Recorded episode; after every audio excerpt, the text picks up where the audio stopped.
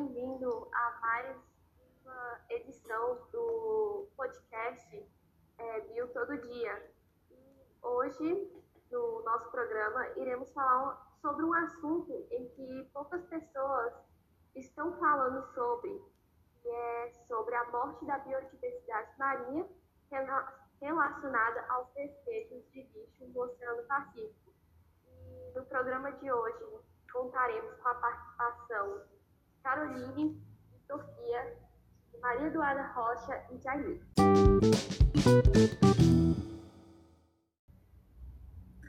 Oi, gente, aqui é a Sofia. E, bem, para a gente iniciar esse assunto, é muito importante falarmos um pouco sobre a Ilha de Lixo do Pacífico. E o que é essa ilha? Como o próprio nome já diz, a Ilha de Lixo ela é um amontoado de lixo que se encontra no Oceano Pacífico. E ela é o maior depósito de lixo oceânico do mundo. E ela possui 1,8 trilhões de pedaços de plástico. Isso é muita coisa, é muito plástico, muito lixo.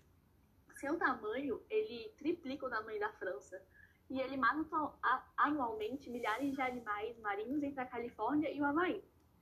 Esses microplásticos, é, porque ela é formada majoritariamente de microplásticos, eles provêm de é, efluentes terrestres e aparelhos de pesca que são abandonados, como redes, cestas ou jaulas, e eles também é, procedem do tráfego marítimo.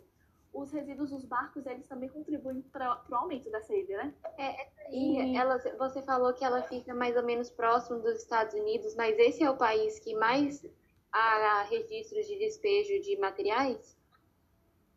Sim, exatamente, Carol. É o país que mais há, que há mais produção de plástico, né? E, consequentemente, há o maior despejo também. É, esse, é, quando essas partículas elas são elas são dispersas na superfície, elas chegam a ter o giro do Pacífico Norte, que é tipo uma rodovia, e ela é uma rodovia circular por onde a água passa. E esses plásticos eles são agrupados e devolvidos de, de, é, de forma aglutinada pelas correntes rotativas ao transitarem pelo oceano. E o resultado disso é uma grande sopa de lixo flutuante que se move à deriva entre Havaí e a Califórnia. É, as evidências científicas indicam que o, o continente asiático é a principal fonte dos resíduos que alimentam essa grande, essa grande ilha, e também a pesca industrial de lá, porque principalmente o Japão ele sobrevive, sobrevive basicamente da pesca, é, ela também contribui muito para esse aumento. Então, é, conforme um estudo publicado pela revista Nature, dois terços dos objetos recolhidos durante a investigação é, continham inscrições em japonês e chinês, e o fragmento mais antigo que, data, que foi encontrado lá, ele datava no final da década de 1970, tipo, muito tempo já que essa ilha tá aí. Sabe? E não é, velho? É tipo muita coisa. E milhares de mamíferos marinhos e aves aquáticas, elas morrem anualmente ao confundirem plástico da ilha de lixo do oceano com alimentos ou eles também podem acabar ficando presos nas redes abandonadas no mar e ficam presos e também, por ser lixo, pode até tampar as vias respiratórias desses animais. E em 2016, um relatório da Organização das Nações Unidas é, para a Alimentação, ele advertia sobre a presença de microplásticos em 800 espécies de peixes, crustáceos e moluscos. E, tipo, isso não é um risco só para os animais, mas também para os seres humanos, porque a gente come esses peixes e eles comem plástico, então a gente come plástico consequentemente. Ainda no Pacífico, que torna mais preocupante esse fato, logo abaixo, ali perto da, da Austrália, entre Austrália e Papua Nova Guiné, nós temos a Grande Barreira de Corais da Austrália, em que tem uma extensão de aproximadamente 2.300 quilômetros de extensão, o que abriga uma biodiversidade é, inigualável em qualquer ponto do nosso planeta. É, segundo a National Geographic, é, há mais de 60 tipos de corais duros e, e macios nessa região. Por causa dessa biodiversidade, e da associação mutualística entre a, os corais, né, que são, fazem parte do reino animário do, do filo dos quinidários, e as algas do reino protista, especificamente as algas zooxantelas, elas fazem uma, uma relação mutualística em que a, a alga fornece um, produto da fotossíntese, ou seja, a glicose para esses animais, e os animais fornecem as algas abrigo, principalmente. E, portanto, formam um ambiente que, apesar da sua enorme importância da biodiversidade, ele é extremamente frágil. Por quê? É, essas algas, elas têm condições muito específicas para a sobrevivência. Entre elas, águas cristalinas, o que faz bastante lógica. Se você parar para pensar, elas são seres autotróficos, então elas precisam da luz solar para fazer a fotossíntese e assim o composto a ser digerido. E como se com esse lixo que está tão próximo da, dessa barreira de corais, é, é tampar a, a, passagem da luz solar torna impossível a fotossíntese, que é justamente a transformação da luz solar em compostos orgânicos. Além dessa questão da água cristalina, nós temos também que precisa ter muito O2 e temperaturas em torno, em torno de 25 graus Celsius, o que puxa além do problema da ilha de lixo o aquecimento global, porque com o aquecimento global as águas dos oceanos estão superaquecendo e com esse superaquecimento muitas espécies não terão condições de sobrevivência, incluindo essas algas. E então, pelo fato de os corais precisarem de, de uma água tão boa assim, podemos dizer, eles são ótimos bioindicadores, né? Exatamente. E essa é uma das, das comprovações né, do aquecimento global e como ele é prejudicial para, toda, para todo o, o planeta. Por quê? Cerca de 25% das espécies marinhas precisam desse, desses corais para sobrevivência, direta ou indiretamente. Então, além das, dos do desequilíbrio ambiental que pode causar, há também o desequilíbrio econômico e social, porque ao redor dessas, dessa, desses corais, há muitas sociedades tradicionais que precisam da pesca para conseguir grande parte do seu sustento. Então, além de ser um problema ambiental, torna-se um problema social e econômico. Um tanto quanto preocupante, né? Nossa, demais. Com certeza. E essa cor esbranquiçada que formam os corais é porque essas algas, com aquecimento, elas começam a produzir algumas toxinas. E o coral, ele expulsa essas algas para que ele não morra imediatamente. E aí, o que dá coloração para os corais são essas zooxantelas. Com o passar do tempo, com a falta da glicose, esses corais também vão morrer, causando todo esse problema ambiental. A continuidade a esses problemas causados pelo, pela contaminação do lixo dos oceanos, é, provavelmente todos os animais vertebrados e invertebrados marinhos, eles estão vulneráveis a, a ter esse contato com o lixo e acabar é, essas sacolas plásticas, esses bichos, entre outras coisas. E as aves, as tartarugas marinhas e os mamíferos, são os animais que são mais pesquisados para abordar esse tema. Atualmente, cerca de 90% de quase todas as aves marinhas têm plástico no seu corpo, e isso foi usado, pesquisado por uma professora assistente de engenharia ambiental da Universidade de Geórgia, da Geórgia, que é a Jenna Denberg é um fato muito preocupante se pararmos para pensar que esse tanto de animal é, já, tem esse, é, já tem uma quantidade muito grande de plástico no seu organismo. Isso vai aumentando cada vez mais. Nossa, com certeza deve causar e... um monte de disfunções no corpo desses animais. Nossa, é verdade, né? Com certeza, com certeza. E por esses, esses plásticos, o plástico está dentro do organismo desses animais tem um grande problema, é, causa uma grande obstrução do trato digestivo. E assim o animal ele tem problema para se alimentar, causando outros problemas. E Imagina a morte desses animais, né? Deve ser muito dolorosa. Com certeza, morrer com plástico dentro do organismo. Como a e além da injeção, que é um grande problema, como Sofia já falou, é, tem um amaranhamento. Pode causar o afogamento, asfixia e o estrangulamento, além de diminuir a capacidade de deslocamento desses animais, tornando-os vulneráveis aos predadores.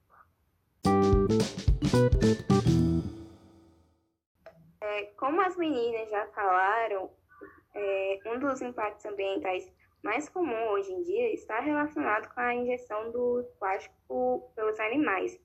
É, o plástico ele contém substâncias químicas tóxicas que traz sérios problemas para a vida do animal. É, o, a maioria das pessoas falam que os animais ingerem plástico porque ele está presente nos oceanos e aí os animais não conseguem distinguir os alimentos de verdade. As sacolas que navegam pelos mares, por exemplo, ela tem um formato bem parecido com o de águas vivas. E aí, muitas vezes, o, as tartarugas ingerem a sacola pensando que é comida.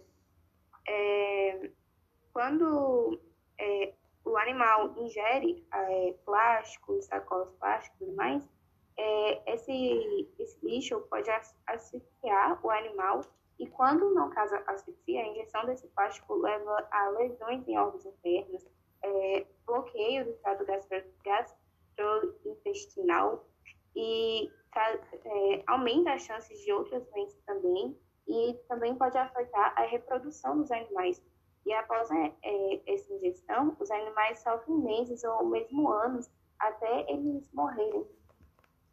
E outra, é, como o número de tartarugas diminui, né, por causa do plástico, o de águas-vivas aumenta demais. E aí isso faz com que acaba tendo uma superlotação, superpopulação, sei lá, das águas-vivas, né? Isso pode ser um problema muito grande, porque é um desequilíbrio ecológico. Isso mesmo. Uma coisinha vai trazendo problemas maiores. Né? As teias alimentares estão todas conectadas, então se um predador ou uma presa entrar em quantidade mínima, vai ocorrer um desequilíbrio em todo o resto. Então temos que tomar muito cuidado. Verdade.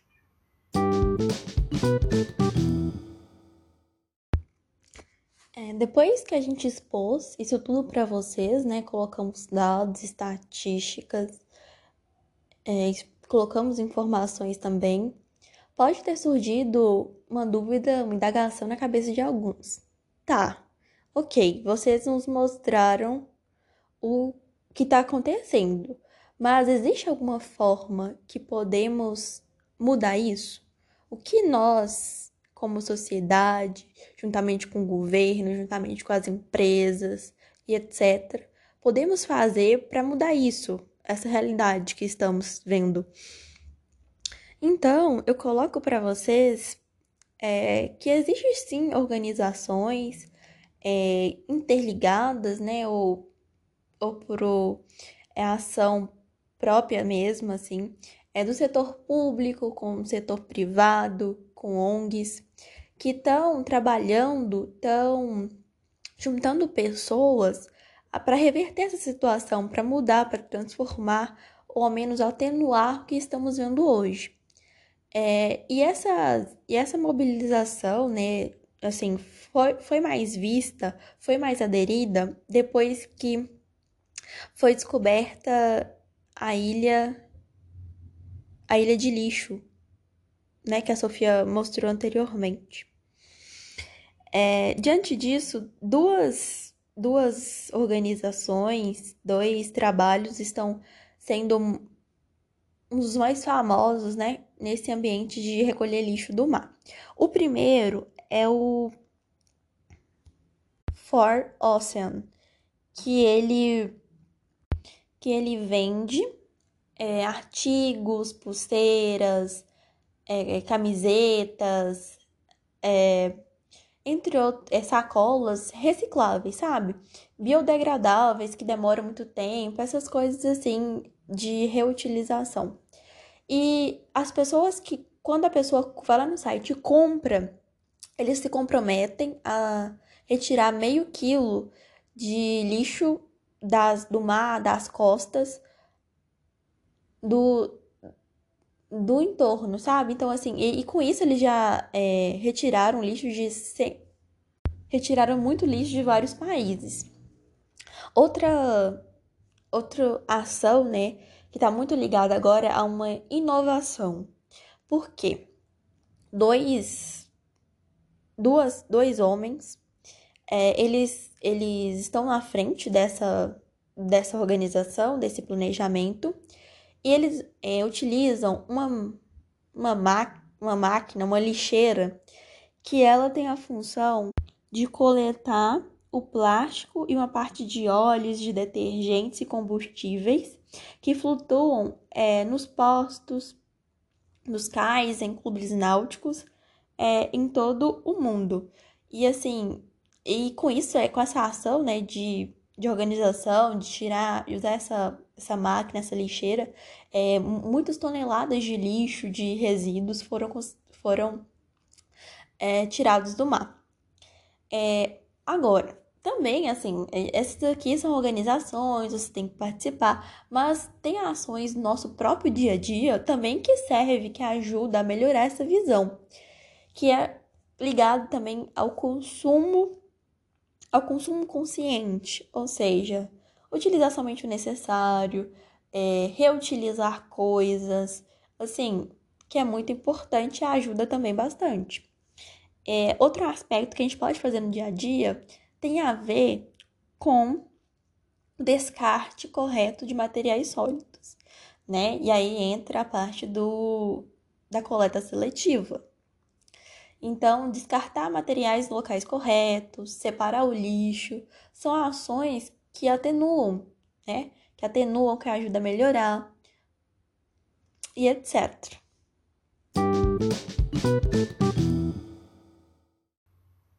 É isso, gente. Chegamos ao fim de mais uma de um podcast. E eu espero muito que esse podcast ele tenha causado pelo menos algum efeito em você, alguma reflexão.